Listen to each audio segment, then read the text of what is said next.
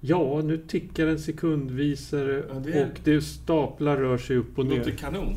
Det låter som att det spelar in. Ja.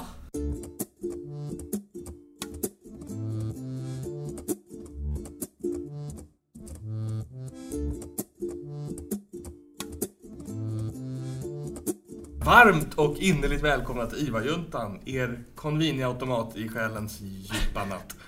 Med den lilla skillnaden att vi faktiskt skänker tröst istället för att sälja tröst. Eh, Det är ändå en skillnad, tycker jag, på oss och Convini. Jag, jag tycker bara att Convini är bra. Ja, jo, jo. Men, Utan att liksom, varumärkesrättigheter och så vidare. Nej, nej. Convini har räddat många. ja, Räddar många. Ja, oh ja. Och eh, vi kanske inte räddar så många, men vi, vi ger, det ger någonting, tycker jag ändå. Och, och eh, nu hörde vi precis dagens gäst. Vi har en, en, något av en reunion här. Vi gästas nämligen av en gammal kollega, Hanna Körner. Välkommen Hanna. Tack så jättemycket. Och när jag säger gammal kollega så eh, återspeglar naturligtvis inte vare sig din biologiska eh, eller den ålder som jag identifierar mig som. eller, Ja, eller din kronologiska ålder. Utan Nej. det jag menar är en kollega som vi har jobbat länge med förut. Men som ändå har bibehållit sin oförskämda spänst i steget. Precis, Trots precis det, men Trots det. Trots, trots att du har blivit utsatt för oss i flera år. Ja. Ja, och det är inte alla förunnat att lyckas bibehålla det. Eh, Verkligen inte. Den fräschören Nej. i sin varelse. Tack för att du eh, är här idag, Hanna. Vi, vi, du, du är ju beredskapssamordnare på Danderyds sjukhus. Ja. Eh, Och vi har förlåtit dig för det. Och så har vi tänkt ett tag att vi ska göra ett avsnitt om kris och katastrofberedskap. Och då ville vi ha med någon som inte bara killgissar, som vi gör, utan som killgissar med auktoritet och trovärdighet. ja, precis. En, så kallad tjejgissare då. Mm, jajamän, och det, det låter ju mycket mer trovärdigt, Ja. tycker jag. Precis. Eh, Men innan vi tar oss an dagens ämne ska vi säga några saker som vi brukar. Och det är att IVA-juntan är en podd där vi i normalfallet pratar om, eh, om eh, forskning och artiklar som har med intensivvård att göra. Eh, och försöker koppla den till vår kliniska vardag. Eh, Johan och jag, vi iva-syrror på Karolinska. Eh, Och även om vi har väldigt vackra röster så brukar vi säga att, att det inte är Karolinskas röst som man har här, utan det är våra egna röster. Eh, Det är inte Karolinskas officiella röst. Och, och, hur- men hur känner du Hanna? Är du, är du eh, representant för Danderyds sjukhus här? Eller är du Hanna som råkar jobba på Danderyd? Jag skulle säga att jag är Hanna som råkar jobba på Danderyds sjukhus och att eh, men att det jag ska säga på något vis ändå återspeglas utifrån det jobbet som jag gör på Danderyds sjukhus. Åh, politiskt. Ja, verkligen. Ja. Något för dig tror jag, eh, politik. Nu när vi har rätt ut det så ska vi även säga att när man lyssnar på det här så, så kan det hända att man fylls med viss tacksamhet över att den här eh, podden finns. Man behöver inte liksom bli gråtmild, så tacksam, men, men om vi tänker mellan vas 3 och 5 någonstans i tacksamhet. Och då, eh, det är en helt normal reaktion ska jag börja med att säga. Och sen så ska jag också säga att det är en reaktion som man kan ge utlopp för genom att swisha sin tacksamhet till Life Support Foundation. Eh, De gör ju fantastiska saker i resurssvaga delar av vår värld. Jag tycker personligen att, att 10 spänn är ett väldigt lågt pris att betala för att vasa 3 till 5 på en tacksamhetsskala. Ska vi säga att det är 10 kronor per vassteg? Ja, det vore något. Då, Mm. då, och om man då bara gör ett, ett snabbt överslag här. Eh, om, om man då skulle vasa, om alla skulle vasa ett för varje nedladdning. Mm. Då, då hade det renderat genom åren 1,3 miljoner till Life Support Foundation vid det här laget. Tänk på det. Det har det ju verkligen inte gjort. så, så food for thought säger jag till, till dig som lyssnar. Um, Swish-numret finns i kommentaren till avsnittet och där finns även vår mailadress om man vill kontakta oss.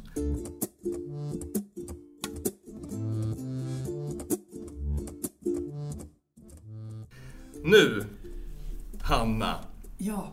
Körner. Du är... Eh, vi ska börja med att backa bandet en, en bit tillbaka. För att få din historia fram till där vi är idag. Du är ju IVA-syra, om vi börjar där. Mm. Eh, varför blev det intensivvård för dig? Ja, för att jag, inte för att jag på något vis vill liksom förminska någon annan specialitet, för att alla är precis lika mycket värda alltid. Men, Men. men det finns ju ingenting som är lika roligt som intensivvård. Eh, och jag tror att intensivvård är roligast för att det är så kontrastfyllt. Det finns liksom mig veterligen ingen arbetsplats där åtta timmar kan gå så oerhört fort och vara så oerhört händelserika och sen nästa dag så är åtta timmar liksom 80 timmar i Mm. känsla. Eh, det går aldrig riktigt att veta vad som ska hända, eh, vad man ska möta. Eh, och den, den skärmen och den typ kicken var vad som fick mig att fastna för intensivvård. Egentligen hade jag tänkt att jag skulle bli operationssjuksköterska. Så att när jag fick min placering på öron näsa halsoperation så var jag långt mer än, än peppad för att gå dit och, och lära mig allt. Men det ligger ju lite grann i sakens natur att öron, näsa, hals gör ganska liksom, små operationer så att jag fick inte se någonting utan jag blev liksom, jag blev jag, en operationsvägg. Jag blev liksom ställd i ett hörn och där fick jag stå och liksom inte röra mig och sen vid ett tillfälle så gick någon in i mig och då fick jag en jätteutskällning för att jag hade liksom så här kontaminerat någon. Och så gjorde de ett jättenummer av hur de så här öppnade upp en ny operationsrock och så fick jag veta exakt hur mycket det här materialsvinnet nu hade kostat. Och, och jag... Det är exakt så man skaffar sig nya kollegor. Ja, men, Ja. men jag identifierade ju mig som en operationsvägg så att det var liksom... Ja, ja. Det. Skyll på väggen. Ja, men Ja. jag, bara, jag står ju bara här. Och sen var det så himla kallt också så att det, då, nej, Ja. det var inte för mig. omvärderade du. Ja. Ja. Och jag fastnar bara på, på det faktum att en operationssköterska ska ju stå still. Ja, Och det är inte riktigt synonymt med den Hanna Körner som jag nej, känner. nej precis. Och sen, nej men och sen också för att det var så kallt. Jag frös liksom i tre veckor. och så kallt inne på operationssalen. Du var en frostig vägg. Ja, men ja. Eh, nej men, och sen så gjorde jag min sista placering som under grundutbildningen på en intermediärvårdsavdelning för neurokirurgiska patienter. Och då hade vi väldigt mycket både, vi lämnade akuta fall till neurointensiven då och så hämtade vi liksom då step down-patienter. Mm. Och då insåg jag att det är ju här det händer, Mm. på intensivvården. Och så blev det på det lilla viset. Mm. Vad har varit mest intressant med intensivvården? genom alla de här åren. Genom alla de här åren har det nog varit att, eh, att utveckla en känsla. Jag är inte en jätte liksom, fysiologikunnig sjuksköterska men jag är en ganska så här, fingertoppskänslokunnig sjuksköterska.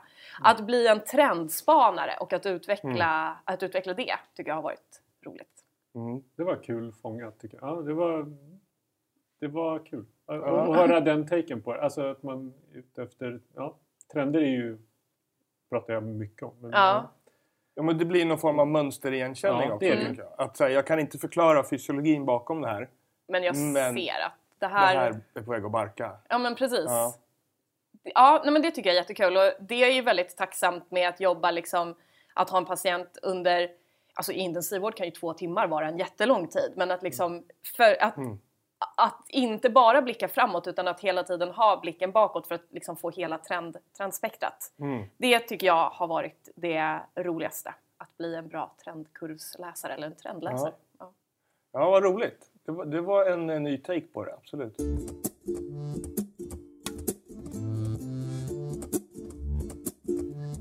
Sen eh, kom pandemin Mm.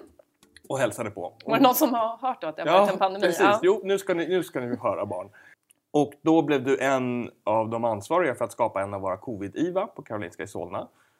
Och Minns jag rätt om jag säger att du blev någon slags tillförordnad chef? Nej, men, ja, oh, det, gick ut, i- det gick ut i något informationsbrev. Hanna Körner är, är TF-chef. Eh, och det var ju egentligen Ja, det var, det, var, det var stora ord eh, som jag inte riktigt liksom, Nej. kände att jag tog på mig hela den eh, rocken och fyllde ut.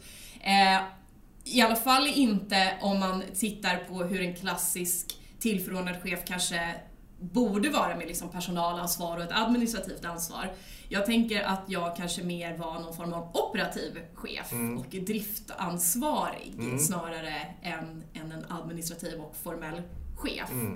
Eh, och vi, vi, öppnade ju, vi öppnade ju på Karolinska covidavdelningar i liksom varenda tomt utrymme kändes det som. Liksom öppna en dörr och bara, men vänta nu. Ja, här vi- ligger en patient. Här kan här ligger en patient. patient och gör inte det så kommer det snart göra det för vi ställer in en säng Ja. och lägger en patient här. Så vi hade ju, vi hade ju liksom tre covid-intensivvårdsavdelningar här på Karolinska i Solna och i Huddinge hade de typ fyra, Mm. tror jag, en stund.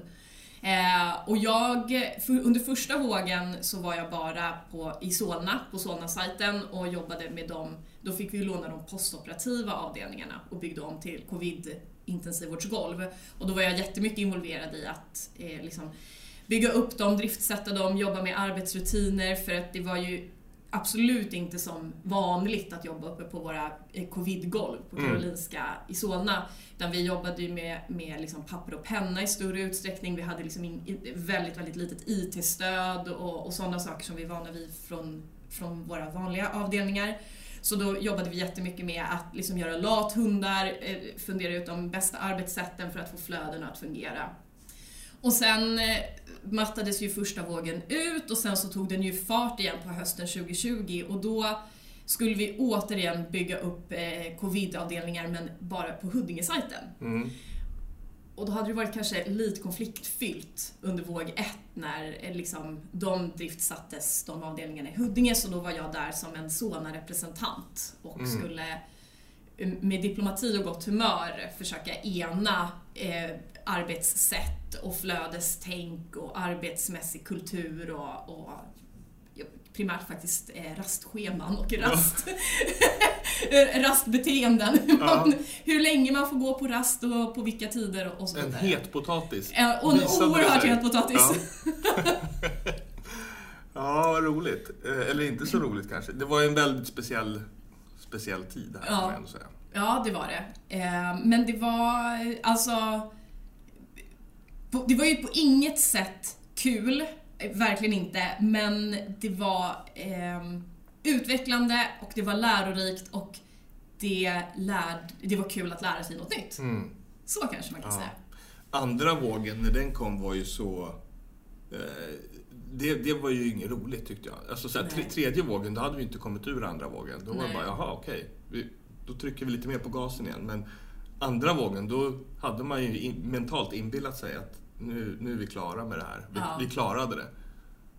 Nej, det var riktigt deppigt. Jag kommer ihåg, vi var ju tillsammans att när vi såg det där mejlet. Att, det skulle, att vi skulle börja starta upp igen. Ja.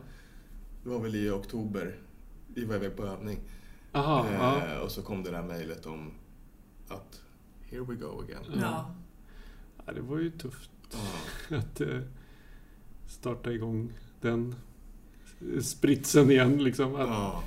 Första vågen gick nog många på, eh, på liksom, alltså någon sorts eh, adrenalin eller vad man ska kalla det för. Mm. Ja. Att få, ja men så här, det är det här vi på något sätt har förberett oss på jättelänge utan att veta att vi förberedde oss på exakt det här. Men ja, vi ska klara det och det är upp till oss och alla kommer, vi kommer få 200 patienter. Och vi, ja, så, här. Mm. Så det var ju, ja, att, Mm. att fortsätta. Det är uthållighet. Men det kanske vi kommer komma in på. ja, uthållighet är ju det viktigaste vi har tror jag. Ja. Eller någon form av långsiktighet, ja, planering. Ja. eh, när, vi, när det kommer till kriser. Särskilt när vi pratar om sådana här långvariga kriser, för i krisberedskap generellt så i, i någon form av eh, Region Stockholm-kontext så har mycket av liksom krisberedskapsarbete handlat mycket om kortvariga men väldigt, väldigt stora händelser och Mm. ganska lite om de här liksom segdragna, långa, tärande liksom, Mm. under en längre period av tid, sådana händelser.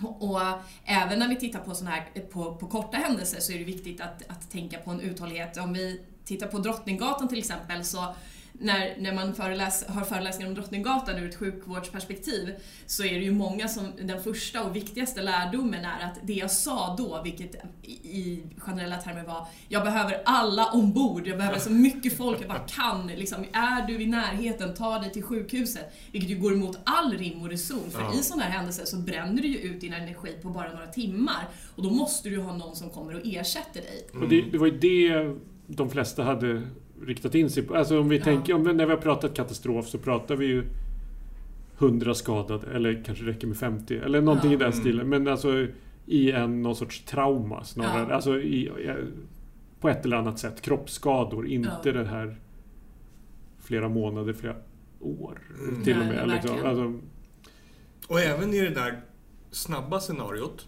snabba inom citattecken, där man vid Drottninggatan, och vi har ju en, en, kollega som jag respekterar väldigt högt som, som just eh, då i den situationen sa att jag vill ha in alla. Ja. Eh, och det har, har hon häcklar ju sig själv för det efteråt. Ja, ja, gladeligen. men precis. Eh, Men eh, även i den typen av scenario så är det ju faktiskt så att eh, man ska kunna hantera det här under flera dygn framöver. Kanske en vecka eller någonting. Absolut. Om det är många intensivvårdskrävande traumapatienter. Så att, att dra in alla på en gång är ju aldrig rätt kan man säga kanske. Nej, nej och, men det som vi har lärt oss nu, även borta då på mitt sjukhus på Danderyd, är att liksom i våra, och även här på Karolinska, i, i de här planverken där det står väldigt tydligt så här, om någonting händer eh, och du ska skicka ut sms så, så är liksom inte första meningen kom så fort du kan, utan avvakta hemma, vi ringer dig. Mm. För att annars så blir det ju också, ja men alla vill ju vara med. Alla vill hjälpa till Ja, och vara en del i liksom problemlösningen och hjälparbetet och så vidare och så vidare. Men vi måste liksom tänka på att vi ska hjälpas åt länge. mm. Vi kan inte bränna alla, alla på ett bräde liksom. nej, nej.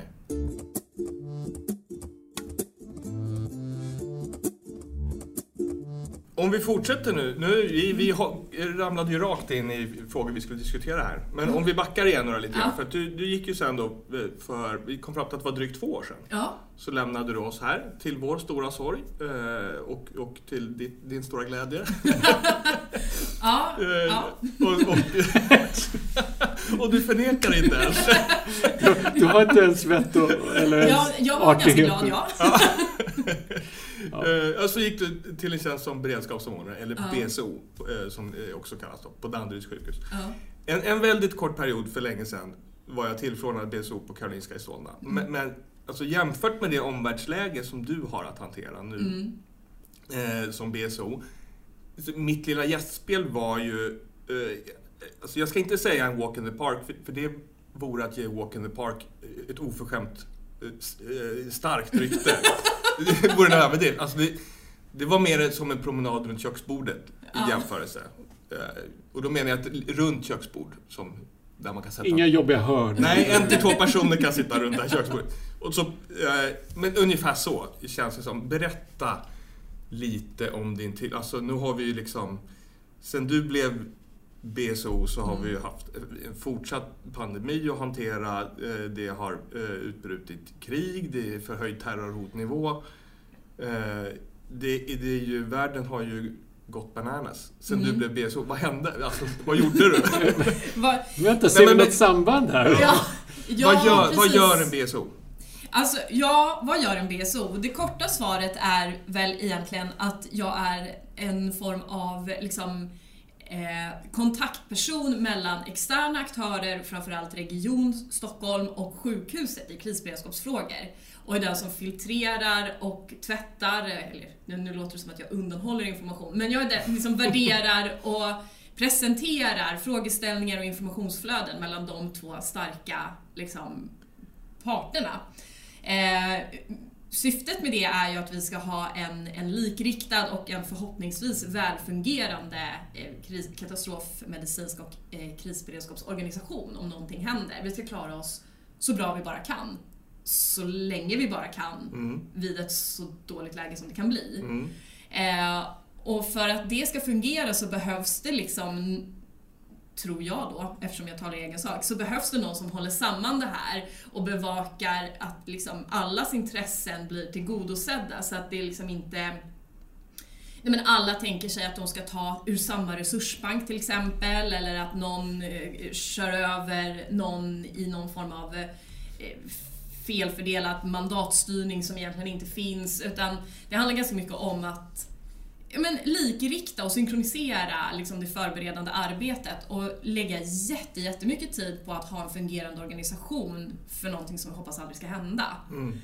Eh, på ett sätt så är det ju väldigt tacksamt just om man tänker på det här med, med eh, den, den förhöjda terrornivån nu till exempel. Jag har fått jättemycket samtal som är liksom så här: vad ska vi göra nu? Mm. Ja men samma sak som du gjorde igår.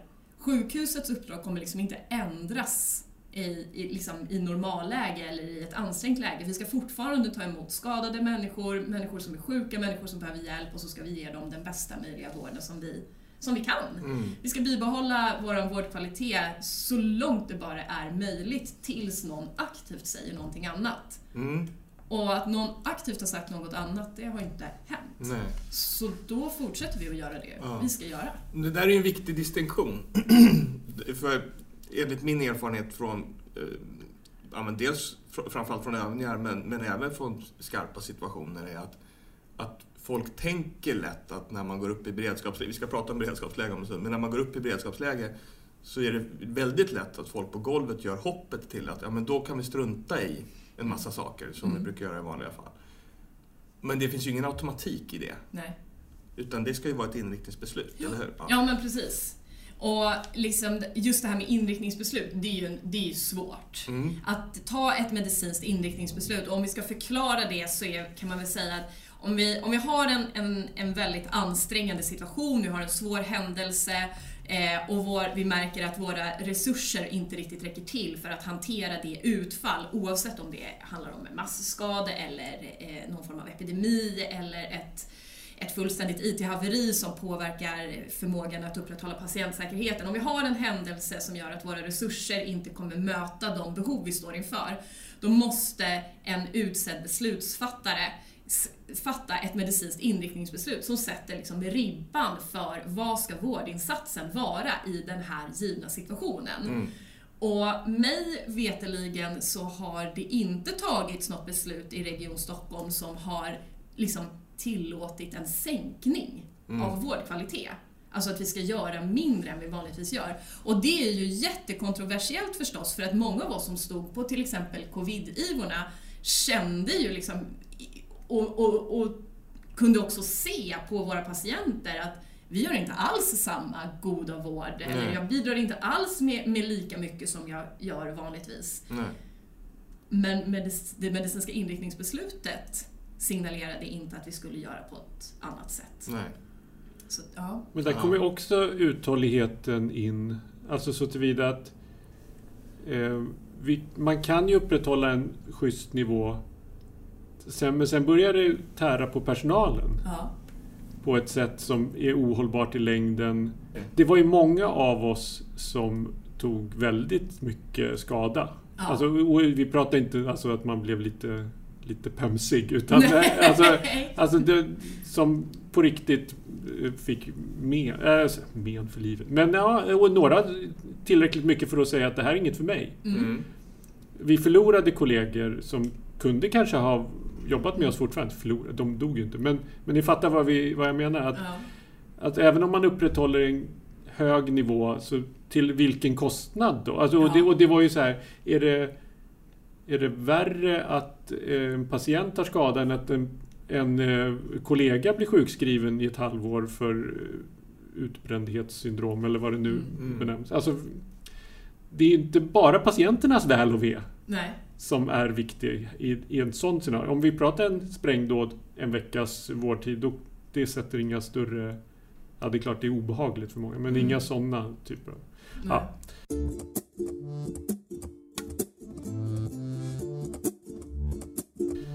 Men var det... Alltså, vad, säg nu definitionen på katastrof. Ja.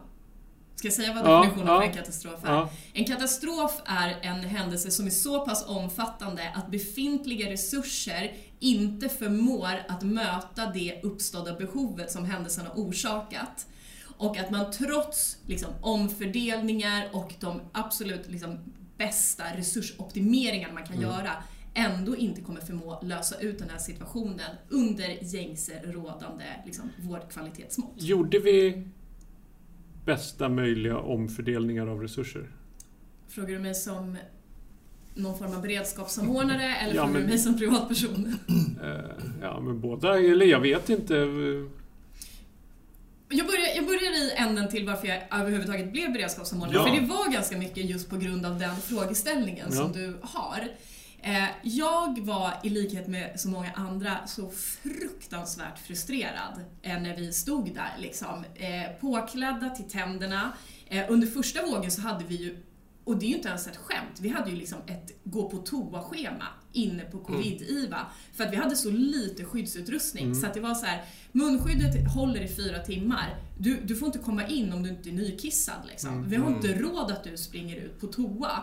Hur, kunde, hur kan det vara så här? Hur kan, vi, hur kan alla de här goda lärdomarna som vi har gjort nu, varför förvaltar vi inte dem? Vem har bes, alltså, jag, jag var superfrustrerad och t- jag kände att jag måste ha en större systemförståelse.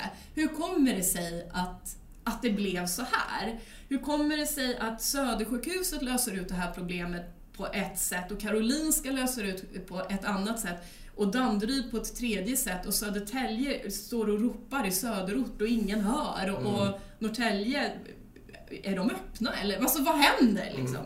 Vi, det, det, det är ju festligt, höll jag på att säga. Det är inte alls festligt. Men det är märkligt att se hur, hur, hur så protektionistisk man blir också. Att vi Ja. börjar se till vår personal och våra... Mm. Till och med... Alltså, som att de... Som att det, först är det viktigast att Karolinskas personal får skyddsutrustning. Va? Ja. Vad är, vad är det för dumheter? Eller Ja. jag vet inte om någon uttalade det så, men jag upp- uppfattade det så ibland. Att jag tycker, så här, har man uppdraget att förse Karolinska med skyddsutrustning, då är det klart det man ska jobba med. Mm. Men uppdraget kan ju inte vara så. Nej. Uppdraget måste ju vara eh, ja, hela Sverige, men eller de som behöver i Sverige ska ha skyddsutrustning. Mm. Punkt. Och sen så fixa det. Eller liksom, Ja, men precis, ja men fixa men det det. kan ju inte vara viktigare att ett sjukhus har, om vi struntar i Karolinska, alltså att sjukhus A har och inte att på bekostnad av sjukhus B. Nej. Det, då är man ju naiv på en jävla labradors nivå liksom. Mm. Ja. Ja, nej men, Men, men, den, men, men krisen tog, tar ju fram den här, Ja. eh, så här nästan nationalistiska eller liksom protektionistiska, alltså vi är viktigare, vi... Ja, men först så blir ju liksom mitt sjukhus är viktigare än ditt sjukhus. Fast min avdelning på mitt Exakt. sjukhus är Mm. viktigare än din avdelning. Oh ja. Och min, liksom, mitt skift Ja. är viktigare än ditt skift och sen är det jag. Ja, sen så Mm. till slut, Sen är syvende det- och sist. sen är det ja, jag. ja. Mm. Nej, men, Ja, men det är ganska roligt Ja. att se hur, hur snabbt de här äh, stora fina idealen som jag kan sitta här och säga. ja. Jag säger inte att jag, jag, jag följer också för det. Liksom, att, Ja. äh, för man, man gräver där man står och hej och hå. ja, Liksom. men absolut. Och ser bara sig själv. Ja. Man ser ju bara sitt skift. Man Undra på att, att, folk, att det finns rasism. Liksom. Ja, Undra på. Lite faktiskt. Ja. Nej men och allt det här som vi resonerar om nu, det gjorde att liksom, när, när pandemin på något vis ebbade ut och så fanns det liksom egentligen ingen, det fanns liksom inte så mycket geist i organisationen kvar. Det var inte liksom så här, Det var inte så här bara, jag, tar, jag plockar upp bollen och springer mot nästa mål. Utan det var ganska, det var, det var en trött känsla liksom. Jag plockar upp den här urvridna trasan. Ja, precis. Och torkar av mig med. Det är nog mer så. Nej, men jag bara, nej men jag måste, då kände jag att jag måste förstå mer. Jag har, nu har jag liksom fått en, en ganska väl, liksom, bra förståelse för den här lilla pusselbiten som är intensivvården på ett sjukhus i en av våra största regioner, eller vår största region. Jag måste, jag måste zooma ut. Jag måste förstå mer hur det här kommer sig. Och så trillade den här tjänsten ner och så hej och hå så hamnade jag på Danderyds sjukhus som beredskapssamordnare.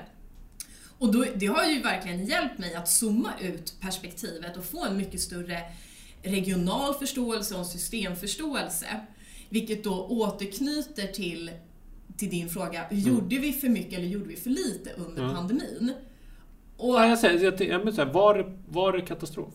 Var min följdfråga. Om vi, om, så här, om vi är överens om att vi upprätthöll inte så god vård som vi gör i vanliga fall. Fast då kanske vi gör för god vård. Nu gör jag sådana där töntiga kaninöron. Alltså Mm. gör vi för god vård. Alltså allt i vanliga fall menar jag. ja. Alltså vi åstadkom inte det. Kan man vänta sig det? Nej, det kan man kanske inte. När, när, när vi ska femdubbla eller vad vi nu gjorde, eller tre, eller vad, jag vet inte vad vi... Vår, nej, då kan man nog inte vänta sig att det ska vara lika gott som... Nej.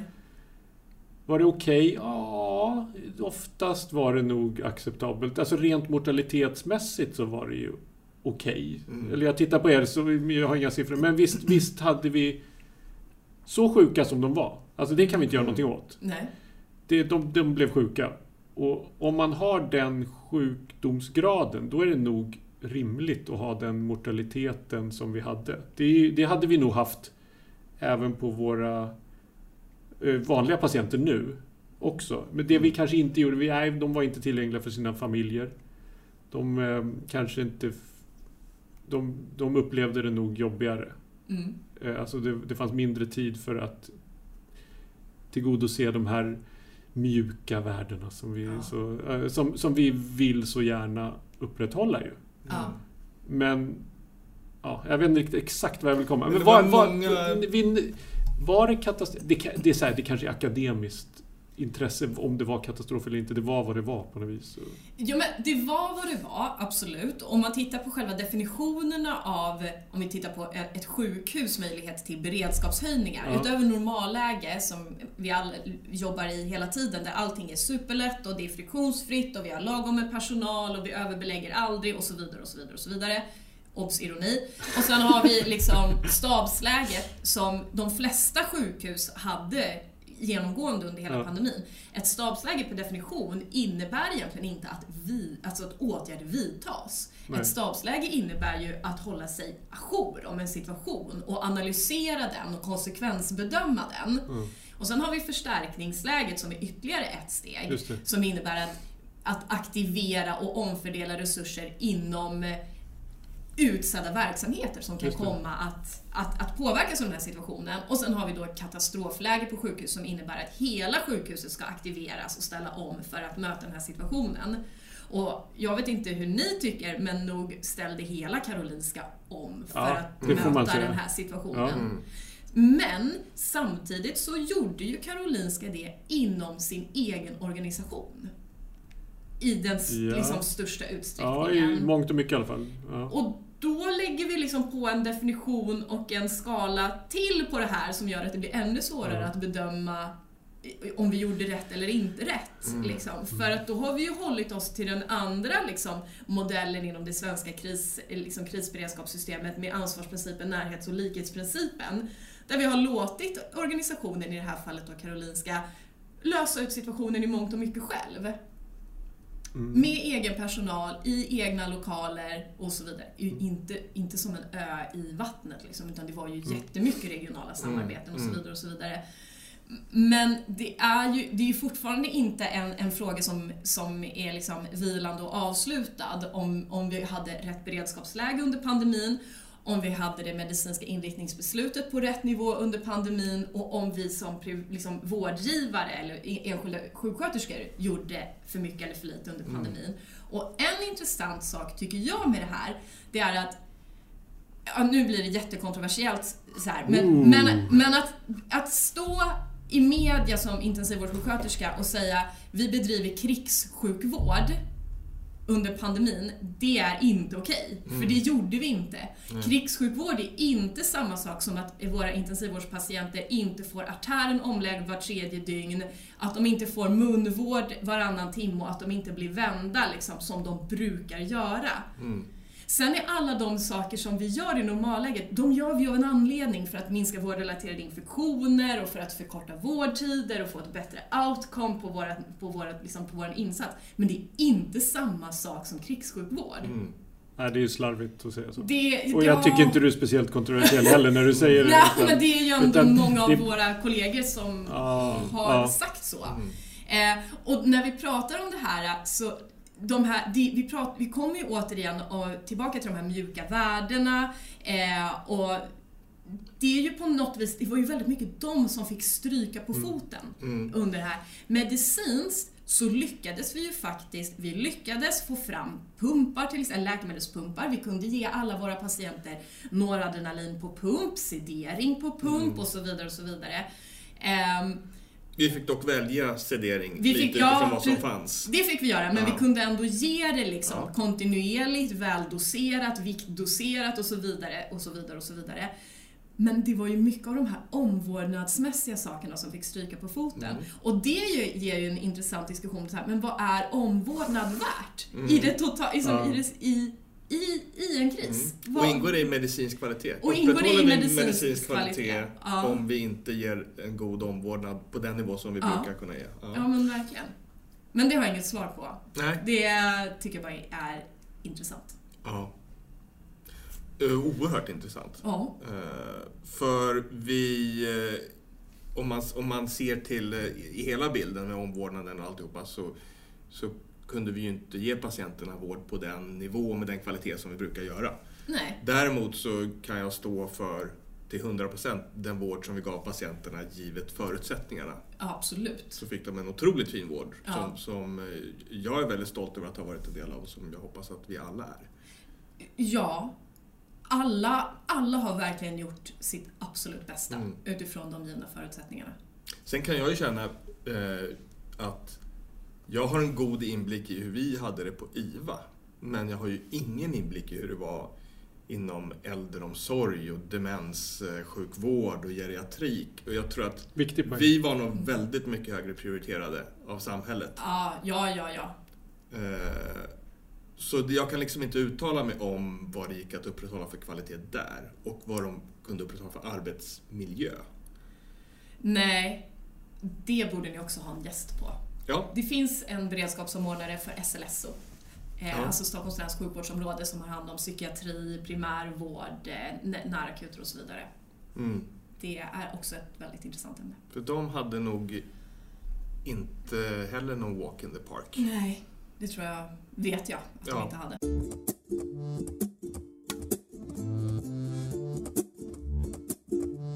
Ska, vi har berört lite det här, vi har pratat om definitioner av katastrof. Eh, jag tänkte vi, vi ska... För en av grejerna som jag tänkte vi ska göra idag, vi ska, vi ska prata igenom några så grundläggande begrepp och tankar. Och nu har vi varit inne redan på beredskapsnivåer. Ja. Eh, men vi ska också prata lite grann om, om några andra begrepp som särskild händelse, det är ju liksom ett paraplybegrepp eh, för, för händelser som kräver att sjukvården leds och organiseras på ett särskilt sätt. Eh, och så finns det tre olika typer av särskilda händelser. Då. Extraordinär händelse, stor olycka och katastrof. Jag tänkte, kan du ta oss igenom de här, resonera lite kring? Ja, jag, Kring jag, jag tar oss igenom dem och så resonerar vi tillsammans. Ja, ja. Särskild händelse sa du ju precis, det är ju ett paraplybegrepp eh, och särskild händelse används ju av flera myndigheter, typ av Polismyndigheten och så vidare. Och det är helt enkelt ett begrepp som eh, pratar om någon händelse eller någon form av situation där befintliga resurser måste fördelas och ledas på ett särskilt sätt för att led, liksom reda ut den här händelsen eller situationen. Och under särskild händelse så finns det då tre, kan man säga, mer dimensionerande eh, definitioner. Där den eh, lite lägre nivån är en stor olycka som pratar om en, en händelse då eh, där eh, det plötsligt uppstådda vårdbehovet kan lösas ut om man fördelar om befintliga resurser. Och sen går vi in på katastrof och det pratade du om lite eh, om för en stund. Det är en händelse eller en olycka där det uppstådda vårdbehovet är så pass stort att det inte riktigt kan lösas ut trots att man omfördelar sina befintliga resurser. En reflektion som jag har eh, på det här är ju då eh, stor olycka. Mm. Det, är ju, det, det blir väldigt smalt. För Ja. det blir ju som att det bara handlar om den här trafikolyckan till exempel. Eller ett hus som rasar, varför nu ett hus skulle rasa. Men, men det säger ju ingenting om smittsituationer till exempel. Nej. Eh, vilket vi ju vet att det kan vara ett problem. Men vi har ju lärt oss det nu om inte ja, annat. Ja, precis. Så det är lite, lite olyckligt valt begrepp där tycker jag. Ja. Nej men och det håller jag, det kan jag bara hålla med om för det gör ju också att vi glömmer bort så många viktiga resurser som finns att ta i beaktande och liksom kompetens att använda. Jag tror att det i mångt och mycket handlar om att, att det är så kris eh, och katastrofmedicinsk beredskap har sett ut historiskt. Att det, det är liksom de, de scenarierna som vi har sett framför oss. En stor olycka behöver ju inte vara en, en, en liksom ett terrorattentat eller någon form av antagonistisk händelse utan en stor olycka, det kan ju likväl vara någon form av jordskred och så, så tar den med sig någon campingby för att jag menar, det är fortfarande ett skadeutfall. Liksom. Mm. Eh, någon form av penetrerande eller trubbigt våld eller mycket frakturer. Mm. Alltså olycksfall. Eh, jag tror inte att, eller jag trodde inte, det känns så oerhört omodernt att, att den moderna världen dukade under av ett virus. Det hade vi väl inte trott. Liksom. Det är väl det... Men det är ju såklart, Ja. men jag menar, om, Jag vi tittar, om vi tittar liksom på typ pesten och spanska Mm. sjukan, jag Jaha. menar, det är ju viruserna som har liksom, Ja. och bakterierna som har liksom tryckt ner självförtroendet i befolkningen. Jag tyckte, jag, tyckte det var, jag tyckte det var speciellt att det här var första gången vi faktiskt hade resurser att sätta något emot. Något Ja. verkligt emot. Mm. Alltså verkligen så här, okej, vi... Mer än att bara, oj då, vi får se hur många som dör. Ja. Liksom. och kanske isolera, och det höll de väl på med, men utan att vara någon stor medicinhistoriker. Men Ja. eh, att det här var första gången som vi faktiskt hade muskler att spänna för att begränsa och faktiskt eh, bota Ja. många av de som hade dött annars. Liksom. Ja. Så det var ju Mm. speciellt. Ja. Jag tycker en annan viktig grej med, med de här begreppen är att det finns ju liksom ingen... eh, I definitionen av begreppen så finns det ingen, inget antal drabbade eller något sånt här angivet. Nej. Utan eh, det handlar om, om när vi eh, gör om vår organisation, om vi om, organiserar om oss och tillför resurser, klarar vi då av att möta behovet? Att det är det som, som Ja, är ja, skiljelinjen. precis. För annars är det lätt att tänka, ja men så här många skadade, det borde ju vara... Bara, nej, för att när vi fördelade om resurserna så, Så kunde vi bra. lösa det. Eller vice versa, hur kan, hur kan tre patienter vara en katastrof? Ja, men om man är på en liten sjukstuga eh, någonstans ute i glesbygden Mm. och det kommer in tre svåra traumapatienter. Liksom, ja, då har man inte möjlighet att hantera det ens med lite omorganisation. Nej, nej men och jag får nog, jag tänker att jag måste förtydliga det jag sa. För jag, jag började med att berätta definitionen av särskild händelse och så sa jag att under det så finns det tre dimensionerande def- definitioner. Och då vill jag vara jättetydlig med att dimensionen handlar inte om skadeutfallet utan dimensionen handlar om de befintliga resurserna på plats. Det. Det är alltid resurserna som är, det, är- det är ju det vi kan påverka, det är det vi kan Mm. jobba med. Skadeutfallet har redan skett, det är Mm. vad det är. Mm. Det vi kan jobba med, det är de som ska ta hand om det. Mm. Och vi behöver inte ens titta på, liksom, jämföra storstad och glesbygd om vi ska liksom, titta på, på händelser som kan vara en stor olycka eller en katastrof beroende på vart den händer. I Region Stockholm kan en, samma händelse vara en stor olycka eller en katastrof beroende på vilken tid på dygnet det Ja. händer. Exakt. Och det är ju riktigt bökigt det också. Ja. Absolut. Och Du det, menar att folk ska behöva sova och så? Det är bökigt. Ja, det tycker jag personligen är... Provocerande. ja, precis. Sluta med det. Det är, Ja. det är mitt tips. ja, precis. Det är, vad, är, vad är det du brukar säga, Hanna? Att det, det handlar om 80% inställning och resten är attityd. Ja, precis. Jag brukar citera den ganska ofta, Ja, faktiskt. och det är fint att du använder det som ett så inspirations, eh, inspirationscitat när jag en gång sa det i affekt. Ja, men jag tyckte att det fanns väldigt mycket sanning att hitta i det. ja, ja, jag st- står bakom det. Ja. Mitt uttalande till 100%.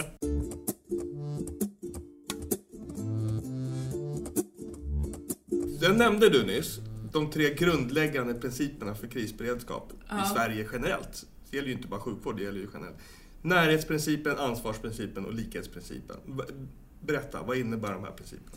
De principerna och, äh, används liksom i all kris, allt krisberedskapsarbete i Sverige och är Alltså jag, jag vill inte sticka ut hakan och säga superunikt, men det är ganska unikt för Sverige att, att bygga sin organisation på det sättet. Många andra länder väljer istället att kalla in någon form av liksom krisledning, övergrip, samhällsövergripande krisledning när någonting händer. I Sverige så har vi eh, liksom eget ansvar ganska långt ut i organisationen, ganska långt ut på, på samhällslinan så är varje aktör ansvarig för sin egen organisation.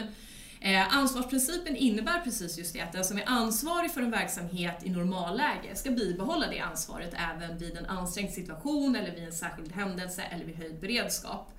Närhetsprincipen innebär att eh, den här situationen som har uppstått, den ska hanteras på så låg nivå i samhället som det är möjligt.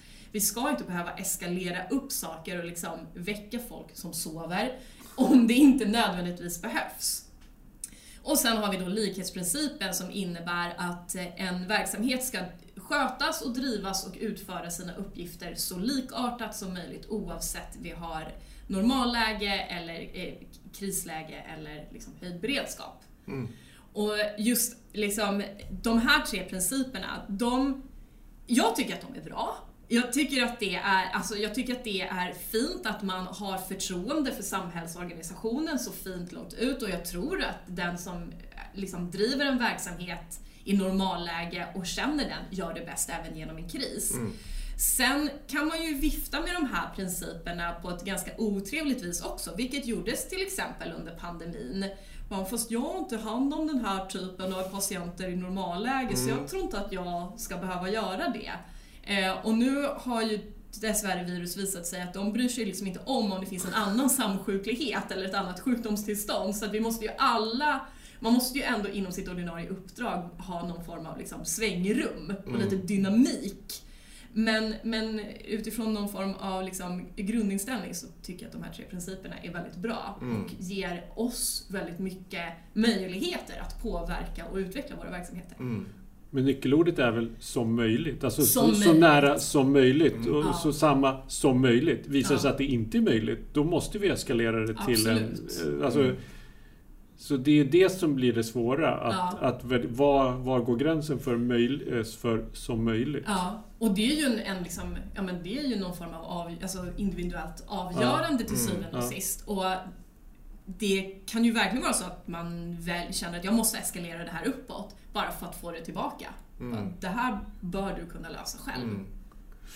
Frågan är ju vem som, vem som avgör vad som är möjligt. Ja. Och, det- man behöver ju inte ens gå till ett extremläge, det kan ju vara ett helt normalt läge. Ja. Så skulle det ju, tror jag, den här regionen vara gynnad av att det fanns någon högst uppe som faktiskt kunde peka med hela handen och säga att eh, eh, men nu får det här sjukhuset ta den här patienten. Eh, om det till exempel gäller Mm. Du, intensivvård. jag blir lite svettig nu när du sitter här och är så skarp i dina uttalanden. Ja. Eh, nej men när det gäller intensivvård, för som det är Ja. nu så, så blir det ju, det blir ju ett tjafs. Eh, Ja, ibland, ja, ja, mellan ja. sjukhus. Vi behöver, vi, kan ni ta den här? Nej, det tänker vi inte göra, men ni har ju två lediga platser. Ja, behöver. Mm. Och det, där, det känns bara, hela det tjafset är onödigt. Jag Ja. säger inte, jag vill inte lägga skuld på någon Nå- part. Nej. Men tjafset är onödigt. Om det skulle kunna finnas någon som satt ovanför, som bestämde då. Ja. I de, de situationerna Det vore ju skönt då att, att det fanns någon som... Så att det inte... För det problemet är ju när två som har samma mandat har olika åsikt. Mm. Att, Mm. eh, jag citerar Ma- Magnus Falkenhav som är en av mina ledstjärnor i livet. Ja, men, ja, han, han sa, jag träter aldrig med någon på samma beslutsnivå. Jag säger, då lyfter vi det. Du, uppenbarligen är vi inte överens. Nej. Ingen, ingen har rätt ma- mandat att bestämma över den andra. Nej. Då måste vi bara lyfta det. Och han sa, ja, men jag lyfter det till, till Gud till sist. Alltså om jag inte, jag håller inte med, nej, men jag kommer ihåg om han sa så. Nej, men liksom, Han jag, lyft, sa säkert precis så. jag lyfter det och jag lyfter det. och Jag, jag är inte Ja. nöjd med beslutet. Jag lyfter det tills det inte finns en nivå till. Sen så Ja. kan man inte göra så om varje enskild. Men Nej. jag tycker det är ett så otroligt konstruktivt sätt. För, att, Ja. för det minst konstruktiva är ju när två på samma beslutsfattningsmandatsnivå, eller vad det Mm. heter, är oense och står och, och, och argumenterar med varandra. Ja. Eller till och med blir töntiga med varandra. Ja, Mm. Mm. verkligen. Eh, Det är ju det är så totalt själsdödande. För, Ja. för, och, och så ska någon, ska man, ja, det är ingen idé. Nej. Nej. Eh, För det, det kommer ingenting gott ur det. Nej. Någon kanske vinner till slut, och verkligen inom töntiga kaninöron. Mm.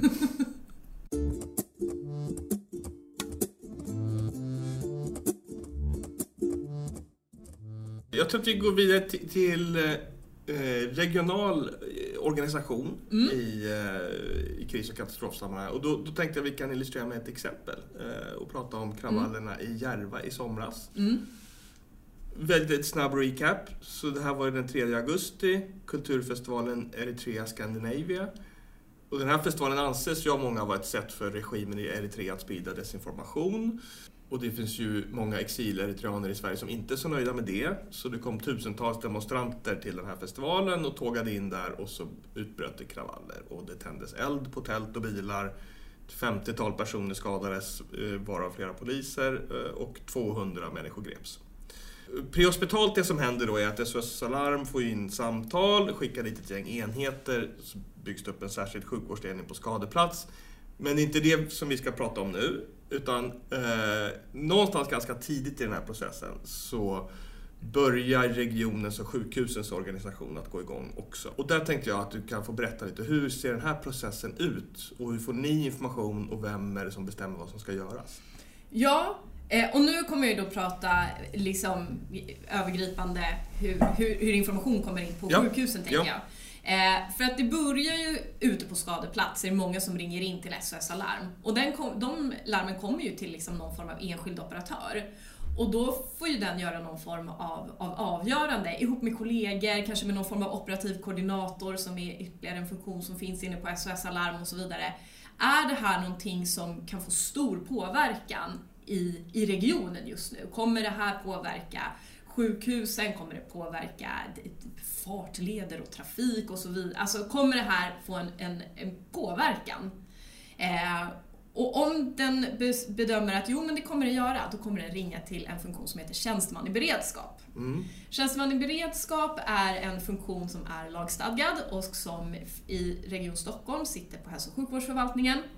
Den får det här eh, samtalet och gör i sig en bedömning. Okej, nu har vi fått in x antal samtal om det här. Eh, de ser liksom på SOS att ja, men det, det är oroligt nu och de kanske redan har någon form av polisiär bevakning på det här stället och får in rapporter och så vidare. Eh, och då, när de har gjort en bedömning att ja, det här, kommer, det här kommer bli ansträngande, då gör de ett allanrop ut till akutmottagningarna, till mm. Och nu vill jag bara credda den funktionen jättemycket. Att vara ledningssjuksköterska på en akutmottagning, det är ju inte för någon som inte tar bakom öronen alltså. Mm. herregud! Eh, och den här eh, ledningssjuksköterskan tar emot det här samtalet eh, och får informationen och kontaktar sedan sin chefläkare i beredskap eller en kirurgbajour eller av sjukhuset utsedd liksom, beslutsfattande funktion på, i, vid, vid den givna tid, alltså vid tiden som det här händer.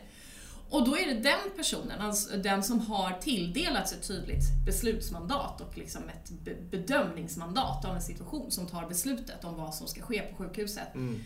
Eh, och då finns det ju liksom, det finns ju egentligen bara tre beslut att göra. Eh, antingen så gör vi ingenting, bara, ja jag hör vad du säger men den här situationen som du pratar om den verkar ju utspela sig jättelångt bort. Eh, det, det, låter inte som att numerären behöver bli så himla stor. Vad jag kan se är ni fullbemannade och vi har inte ett stort operationsprogram. Så mm. vi behöver inte göra något särskilt, vi håller oss bara ajour. Eller så märker man att så här, aha, det här har hänt nu och du menar att du gick in på ditt arbetspass med liksom fyra sjukluckor och två har redan gått hem med migrän och akutlistan är jättelång och, eh, och det är, snart är det skiftbyte och då kommer vi gå in på nattbemanning och så vidare. Ja, nej men, jag vill att vi eskalerar det här och intar ett förstärkningsläge vilket, och jag ger dig mandatet att hålla kvar folk eller ja, men vad det nu kan vara. Mm.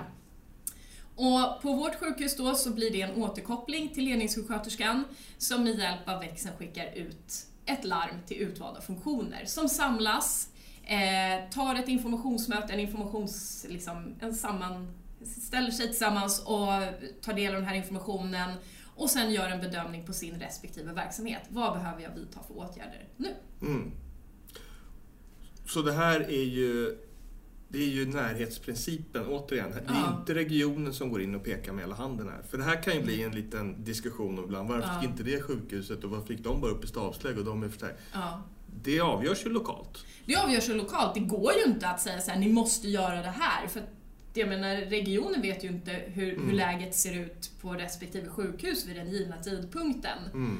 Eh, det kan ju ha hänt någonting så som har löst lokalt redan på något sjukhus men som har gjort att de går på en liten, liten sparlåga. Mm. Eller det är någon form av ja, men, telefonhaveri på just ett annat sjukhus som gör att, att situationen är mer ansträngd där samtidigt som det här händer. Eller så är det bara precis som vanligt. Mm. Så det måste ju bli en bedömning utifrån de förutsättningar och de, den resursbank man har mm. precis vid det givna tillfället. Och just den här händelsen i Järva, om jag mm. förstått rätt så blev det här ganska det kom ju ett antal patienter till just Danderyd. Ja, det gjorde det. Det kom patienter till, eh, till många sjukhus och många närakuter. Mm. Det var en ganska en, en god spridning. Det var ju en väldigt svår situation med ett, med, med ett svårt informationsflöde där alla liksom kämpade väldigt mycket för att få in information för att ha någonting att för att alla vill fatta väl, väl, liksom väl övervägda beslut. Och för att fatta väl övervägda beslut så vill vi ha väldigt mycket information. Mm. Det är inte alltid vi kan få det, eller vi kan inte få det i sådana här lägen. Därför att det händer mycket samtidigt. Eh, de som är där, som, som står på skadeplatsen kommer vara liksom ockuperade med att lösa situationen och så vidare. Och så vidare. Eh, och det är svårt att då ta sig tiden att informera utåt. Då vill jag bara ta med att en väldigt viktig sak, och det kan man applicera även på lokal nivå, det är att gå ut med informationen “jag har ingen information” Mm. är kanske den bästa informationen. Mm. Som, och då måste den ändå ut i, Ja. i Och vara sann. Och vara sann. Men man får inte hitta på det. Nej. Utan då får man bara liksom, jag har inget mer att säga just nu. Håll position. Ja. Liksom. Och den här händelsen, den, den kommer ju utvärderas såklart hur den har hanterats. Den kommer utvärderas utifrån alla inblandade aktörer och alla sjukhus gör en egen utvärdering och regionen gör en sammantagen utvärdering. För att vi har så mycket att lära av de här Mm. händelserna, Mm. Helt enkelt. Gick ni upp i någon förhöjd Vi gick inte upp i eh, någon form av eh, stabsläge eller gjo- gjorde ingen beredskapshöjning på sjukhuset. Det hände en gynnsam tid på dygnet. Det gick att hålla kvar mycket personal. Eh, och det gick att lösa med Mm. befintliga resurser Mm. utan omfördelning eller någon form av att liksom, tumma på annat omhändertagande. Hur ofta går ni upp i förhöjd beredskap? Det är ungefär som att fråga så här, hur långt är ett snöre? Mm. Eh, det beror ju alldeles på vad, vad som händer i samhället. Mm. Eh, Men de här två åren? Ja, de här två varit, åren. Dryga två åren. eh, är också speglade förstås av pandemin. Mm. Vi har haft ganska långa stabslägen på grund av den, det liksom den pressen som, som pandemin har satt på sjukhuset. Vi har haft några kortvariga stabslägen som inte har handlat om stora olyckor eller katastrofer utan om robusthetsstörningar. Mm. Men liksom att säga så här, så här ofta över det, det går liksom inte att säga.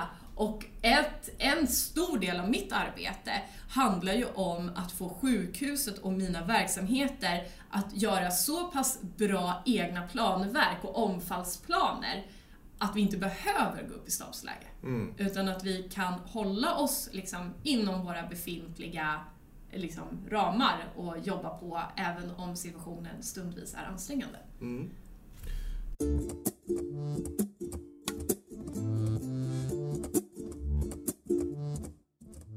Nu blir det ju som en P3-övergång här. Du nämnde robusthet. Jag menar robusthet, ja. Kan du säga några ord om alltså vad, men, vad betyder ett sjukhus ska vara robust? Man pratar om det robusta sjukhuset. Vad menar man egentligen med det?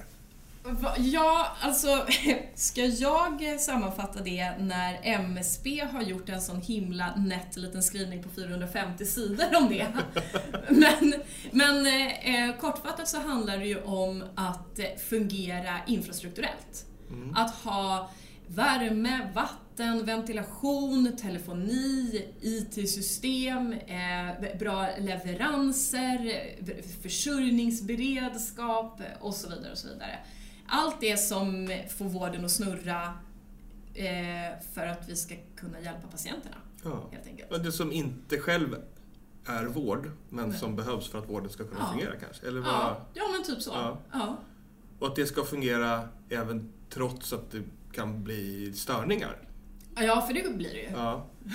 Ja, ja. Det blir det ju. Ja. Eh, ja, vad bra. Tänker, vad tycker du då att en, eh, en, säg en medarbetare på IVA till exempel. De Mm. flesta som lyssnar på det här jobbar ändå på IVA. Vad, vad ska en medarbetare på IVA känna till för att kunna bidra till att sjukhuset ska vara robust? Jag tycker att man eh, ska känna till Ja, men om, vi, om vi tittar på hela robusthetsspektrat så tänker jag att för det första så ska man bara veta vad, vad har jag för lokala liksom, katastrofplaner hos mig? Vart hittar jag dem? V- Vad, vad står det i dem? Har jag en funktion som innebär att jag förväntas vidta någon form av åtgärd? Då bör du veta den åtgärden. Eh, och om du inte har en funktion som har ett specifikt åtgärdskort, vad förväntas av dig då? Inom parentes så förväntas det att du bara ska stanna på din plats och fortsätta göra ditt jobb precis som vanligt. Men du ska veta det. Det ska inte Mm. vara några frågetecken om den saken när, Mm. när det går ett larm. Men när det kommer till någon form av liksom robusthetsstörningar och sådär så tycker jag att man ska veta om vad är backup-planen? Om eh, om vårat, säg att vårt dokumentationssystem går ner så, så, skulle, så vill jag som beredskapssamordnare och ni som liksom vårdledare vill inte att liksom 14 medarbetare står helt handfallna och inte vet vad de ska göra. Utan vad är, vad är backup-rutinen? Vad ska vi göra nu? Nej, men det är inte så svårt. Mm. Då skriver vi på papper. Om rörposten slutar fungera så är det så olämpligt om alla bara ställer sina provrör liksom, och väntar på att någon annan ska lösa problemet.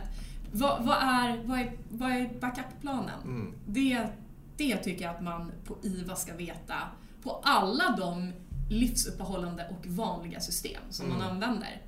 Eh, På IVA är det ju det extra komplicerat för att det är så oerhört många livsuppehållande system som på väldigt kort tid kan bli liksom direkt farligt. Mm. Men om din pump slutar fungera, hur felsöker du den på ett jättesnabbt sätt?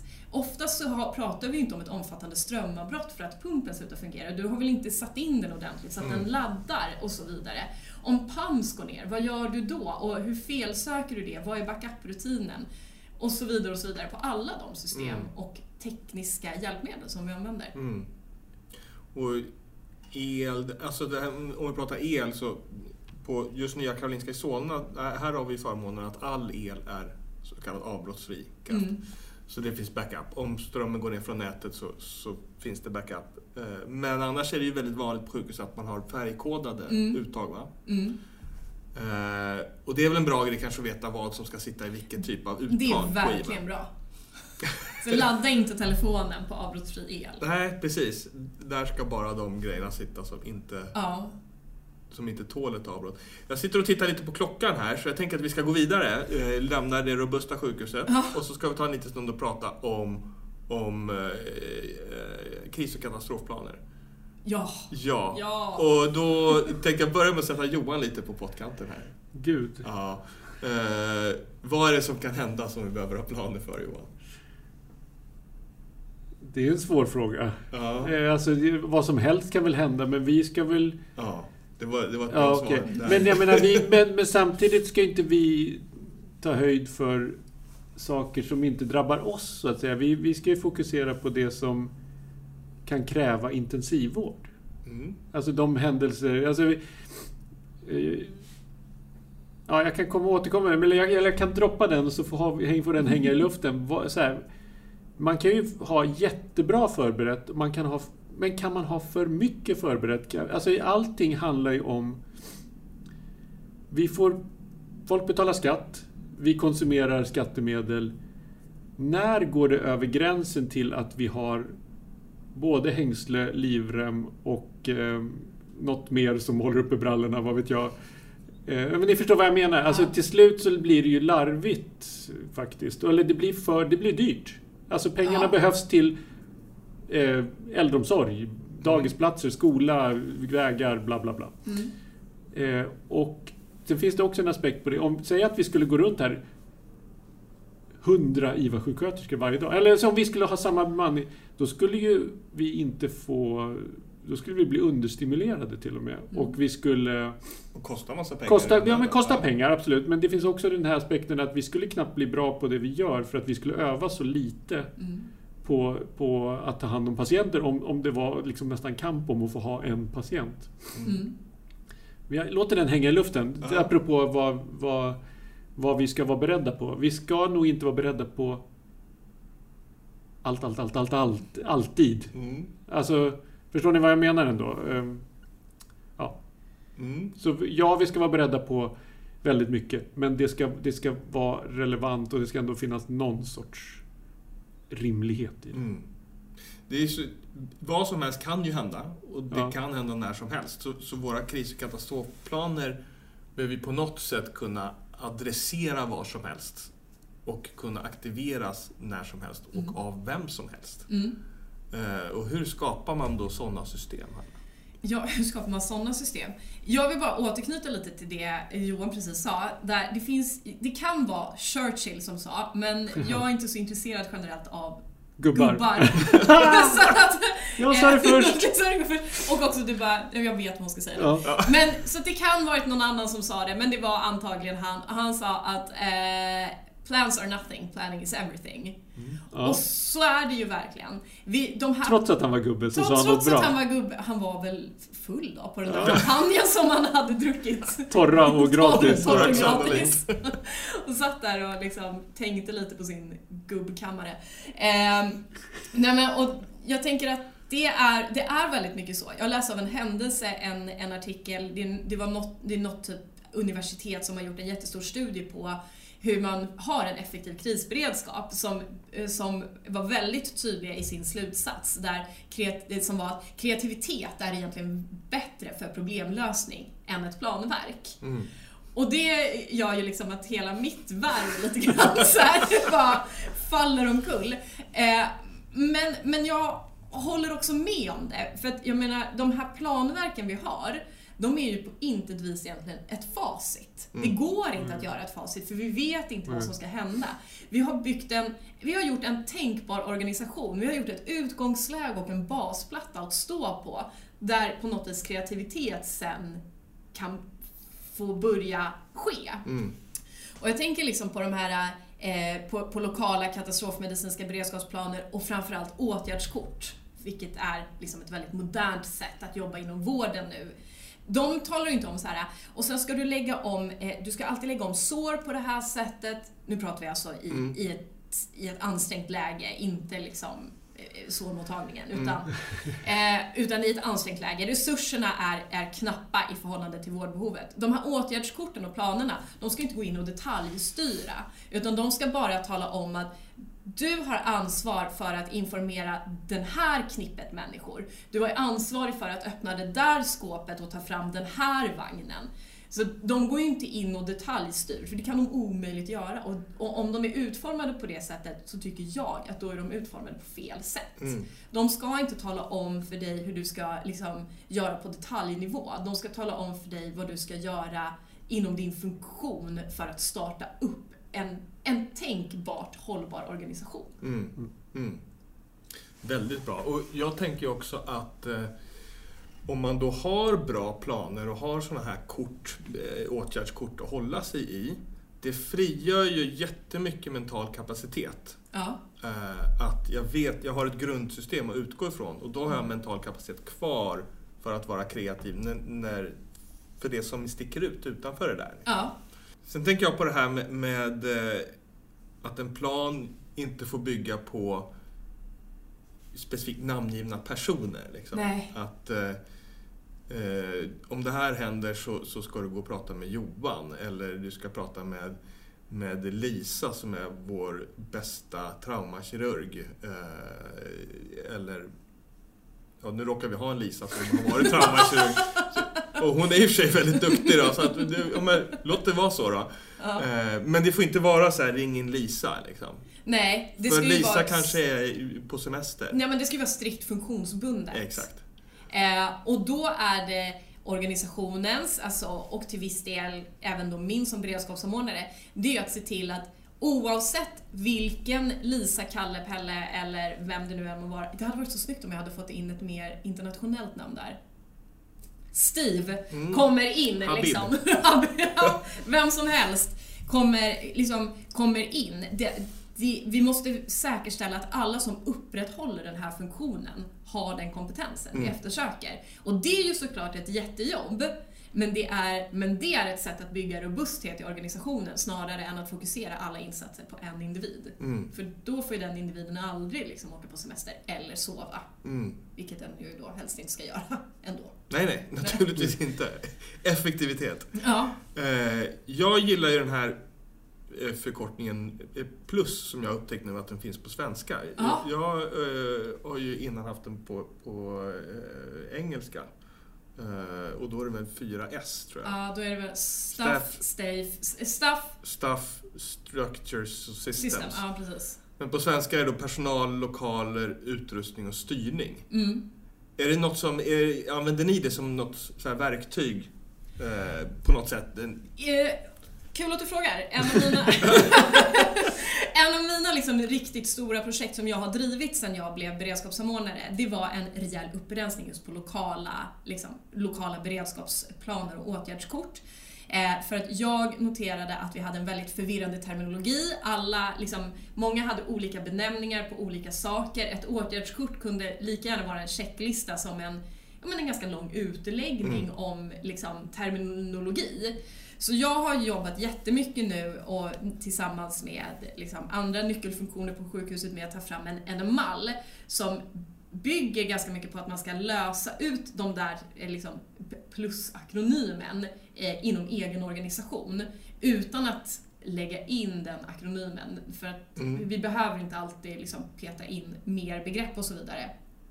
Men det är ju det där det, det utgår från Mm. i stort. Alltså krishanteringen eller krisbearbetningen handlar ju mycket om just de fyra aspekterna Ja. för oss inom sjukvården.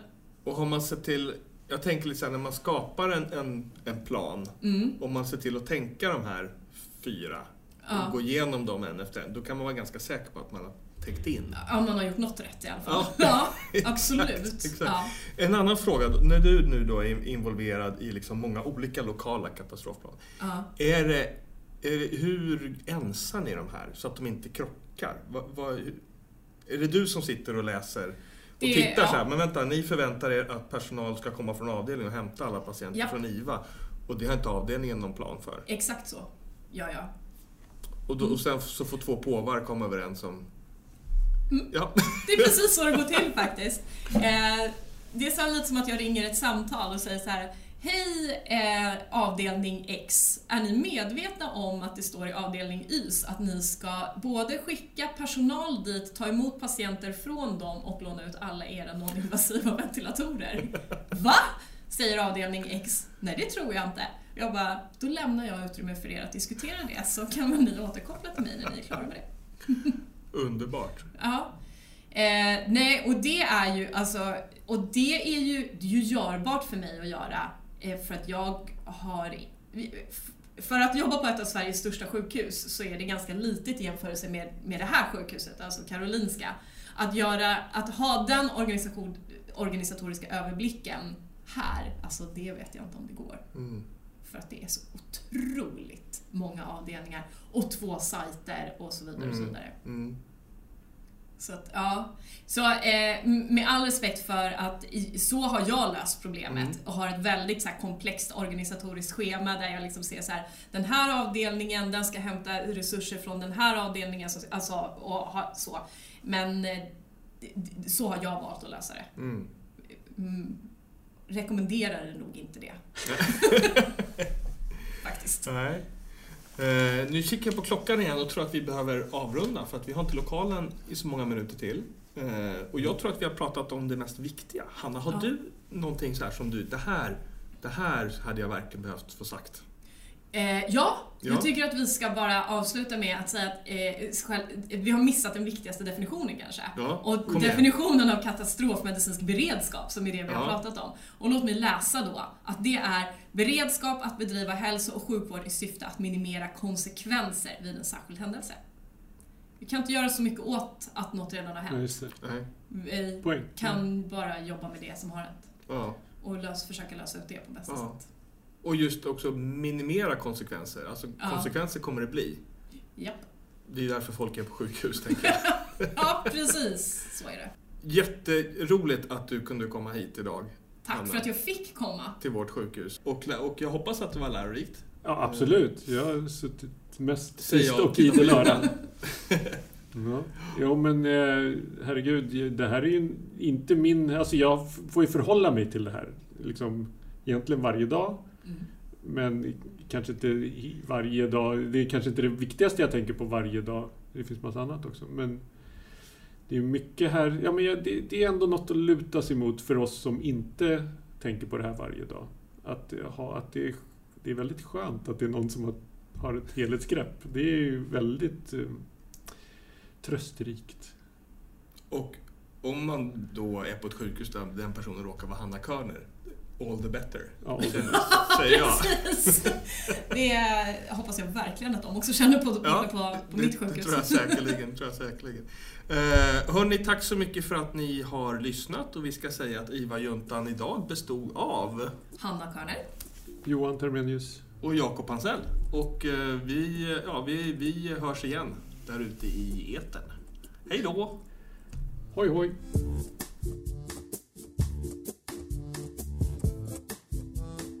ha ha ha